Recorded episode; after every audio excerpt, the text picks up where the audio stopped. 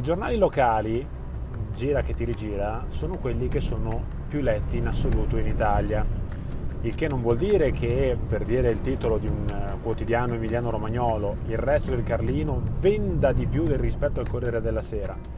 Ma se si fa il parametro regionale, e il resto del Carlino è un giornale di Bologna e vende in tutta l'Emilia Romagna, anche nelle Marche, in parte nel Veneto, beh, se si fa un rapporto di questo tipo, allora possiamo dire che eh, in Emilia Romagna leggono di più il resto del Carlino rispetto al Corriere della Sera, oppure anche rispetto a Repubblica, oppure anche rispetto ad altri giornali a tiratura nazionale come può essere La Stampa, La Verità, Il Giornale, eh, Il Sole 24 Ore, tutte queste eh, chicchine di informazione, tutte queste testate di informazione che abbiamo a disposizione, perché ne abbiamo a disposizione veramente tante. Ora, ehm, cosa ci sarebbe da dire, da fare, da aggiungere sul discorso che sto facendo in questo? Che eh, alla fine della fiera, anche se eh, non ci si rivolge al Corriere della Sera, che è il giornale uno dei più allarmisti assieme alla stampa, eh, in termini di gestione del coronavirus, in termini di diffusione dei contagi, in termini di essere filogovernativo, antigovernativo, pro CTS contro CTS, quello che leggono prima le persone, quello che leggono prima le persone comuni sono i loro quotidiani locali. I quotidiani locali fanno normalmente eh, da eco fondamentalmente ai, critiani, ai quotidiani nazionali. Questo lungo cappello introduttivo per dire che a Napoli, dove leggono il mattino, sicuramente hanno una percezione diversa o simile se il mattino è allineato agli altri quotidiani del gruppo, eh, qui parliamo del gruppo Caltagirone, quindi parliamo del Messaggero, del Gazzettino Veneto e altre cose che eh, hanno quelle linee editoriali che possono essere più o meno allarmiste, più o meno a favore di eh, uno o l'altro governo, eccetera, eccetera, eccetera, eccetera. Quindi quando noi facciamo la nostra rassegna d'alta quota, che è una rassegna di provincia e che parte dai quotidiani locali, restiamo enormemente scandalizzati negli ultimi giorni quando ci imbattiamo in titoli di giornali particolarmente allarmistici o particolarmente eh, drammatici come può essere quello che ha caratterizzato il resto del Carlino nelle ultime settimane, vale a dire eh, il resto del Carlino ha sposato a pieno la linea Macron. Cioè Emmanuel Macron in Francia ha detto signori o facciamo, facciamo, il Green Pass obbligatorio e facciamo in modo che chi non ha il Green Pass eh, debba andare da una parte o dall'altra. Bene, perfetto. Risultato ieri, ma non lo trovate sui, sulle, grandi, eh, sulle grandi informazioni, non lo trovate sul, sui giornali mainstream, eh, ieri grandissime manifestazioni in Francia, ieri sabato, insomma qualcuno ha anche fotografato una ghigliottina in piazza, quindi vorrei dire che l'aria che si respira in Francia culla del diritto contemporaneo, perlomeno in, eh, in quella che è la, la, la, la realtà eh, europea, direi che l'area che si respira non è proprio un'area leggera. Oggi il resto del Carlino titola Il Super Green Pass spacca il governo e poi c'è un'intervista che ha citato anche Nicola Porro nella sua, eh, nella sua zuppa quotidiana, intervista Sandra Zampa che è una consulente del sovieticissimo ministro della salute Roberto Speranza, l'uomo che non ha potuto avere un'adolescenza, non ha potuto avere, eh, perché siccome è cresciuto in una famiglia comunista, ha dovuto fare a meno dei bisogni e quindi pensa che eh, i bisogni anche degli altri debbano essere considerati superflui. Ehm, per avere un, un, degno contraltare, un degno, perché poi sembra che quelli che non vogliono il Green Pass o che lo vogliono perlomeno alleggerito siano brutti e cattivi. Io ho letto a grandi linee il brutto editoriale di eh, Michele Brambilla, che è il direttore del resto del Carlino, ieri, e onestamente sono rimasto sconcertato. Cioè, mi viene da dire, ma se voi siete vaccinati, andatevi a leggere quello che ha scritto Mario Giordano sabato, cioè se siete vaccinati, che paura avete dei non vaccinati? E Federico Punzi oggi sul suo profilo Facebook, il direttore di Atlantico Quotidiano, ha detto una cosa molto chiara. Ha detto che, rispondendo a un commento, anche i soggetti non a rischio, se contraggono il Covid-19, il coronavirus, si immunizzano i soggetti non a rischio, si fortificano e si raggiunge l'immunità di gregge tramite loro e tramite quelli che sono vaccinati. Quindi ha senso mettere l'obbligo vaccinale? Ha senso mettere un obbligo di Green Pass? No, non ha alcun senso se non il controllare le persone. E ve ne aggiungo un'altra, ve ne aggiungo un'altra, una piccola riflessione proprio a margine, a latere, anche perché se volete un degno contraltare dove si analizzano queste cose vi, vi leggete la verità di oggi, vi leggete la verità di oggi dove titola Retromarcia sul Green Pass, Giorgetti così pericoloso. Stiamo parlando del ministro dello sviluppo economico, uno che ha leggermente il posto di questa situazione. Voi direte, ma è un leghista? Non è questione che sia un leghista o meno, la questione è che qui si fanno principi di realtà.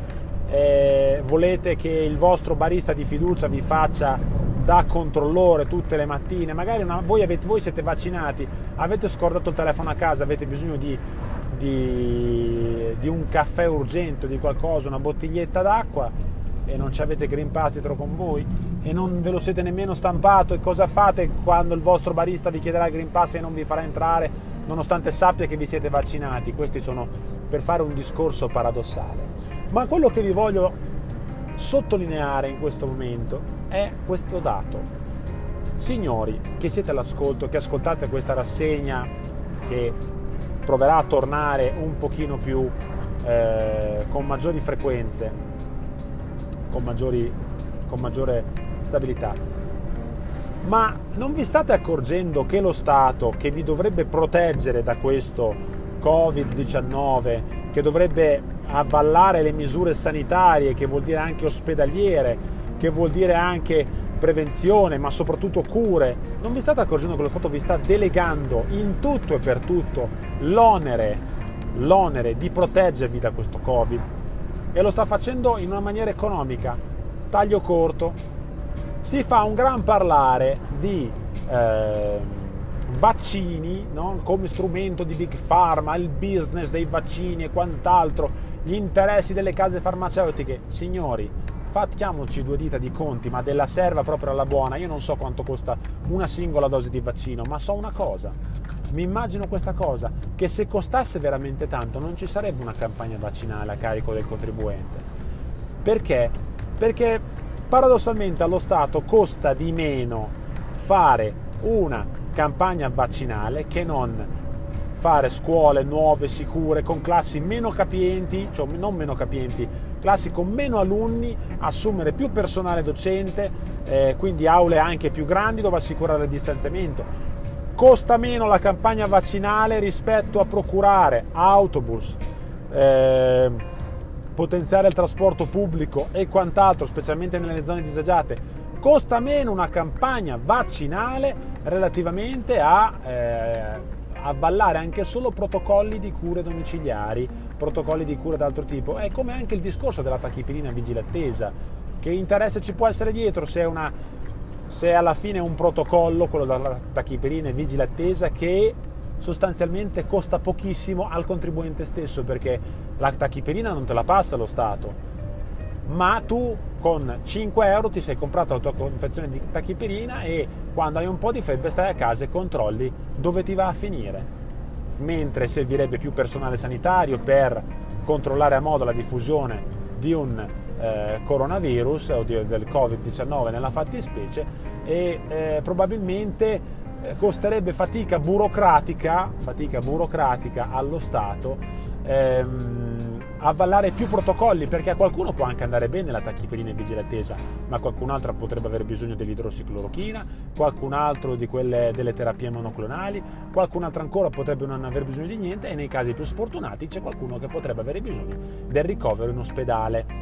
Quindi una campagna vaccinale tendenzialmente va a tagliare eh, la testa al toro, meno strutture ma più e gente che si mobilita da sola allo stesso tempo, e questo facendo due conticini della serva fatti un pochino al, un tanto al chilo, stesso discorso ehm, vale per il, per il Green Pass, cioè anziché fare una tracciabilità, controllare lo Stato, controllare, cioè lo Stato controlla in maniera morbosa, controlla attraverso un'applicazione che farà la fine dell'app Immuni, possiamo già presupporlo, ma soprattutto delega a ristoratori, a gestori di palestre, a gestori di piscine, ai gestori dei teatri, ai gestori dei cinema, ai gestori degli stadi e tutto il resto, sta delegando il fatto di presentare o meno, oltre al fatto che vanno a mettere il naso dove, in affari che non sono loro, perché non è affare del mio vicino di casa se io sono vaccinato o meno, così come non è affar mio se lui è vaccinato oppure no.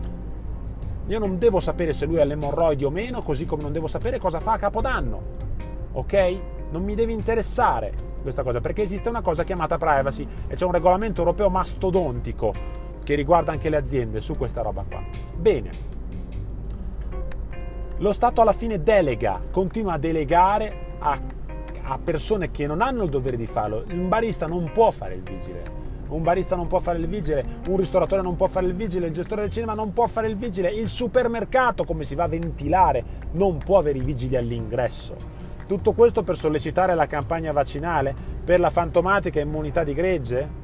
Signori miei, di che cosa stiamo parlando? Quando invece lo Stato attraverso le strutture sanitarie sarebbe tenuto, tenuto a monitorare, ma attraverso le strutture sanitarie, non entrandoti in camera da letto. Non entrandoti in camera da letto. Detto questo, eh, abbiamo ancora qualche minuto. Beh, la Gazzetta di Modena, per rimanere in ambito locale, dedica i titoloni alla cronaca, poi chiaramente le prime pagine che uno va a leggere, si va a leggere le notizie sulla bolla a Tokyo eh, per le Olimpiadi imminenti pass verde rissa sulle regole, perché questa è la realtà dei fatti, signori. Ci saranno litigi mostruosi, litigi mostruosi su quello che e vedrete che si risolverà in un'italianata, ma la realtà dei fatti e, e questo podcast serve anche a questo, è che ancora una volta siamo in mano a una manica di cialtroni allucinanti per quello che riguarda la gestione di questa psicopandemia, perché a questo siamo di questa psicopolizia e tutto quanto, non esiste il rischio zero, né col, col vaccino, e col vaccino ce l'hanno detto che non esiste il rischio zero. Allora non esiste il rischio zero nemmeno col Covid-19, signori, così come non esiste in questo momento in cui io sto guidando e registrando questo podcast, non esiste per una persona che si reca al lavoro tutti i giorni e non esiste per una persona che fa un lavoro domestico e magari mentre cambia la lampadina di casa eh, cade dalla sedia e si potrebbe fare anche male. Okay? Il rischio zero non esiste ma non esiste soprattutto che si instauri un controllo e soprattutto che lo Stato, che attraverso le strutture sanitarie dovrebbe fare i controlli, viene a violare la nostra privacy, controlla anche quando andiamo al gabinetto per fare l'APP, no? controlla anche tutto questo solamente perché non è in grado di garantire il diritto alla salute e anzi lo viola, lo viola violando anche la libertà personale.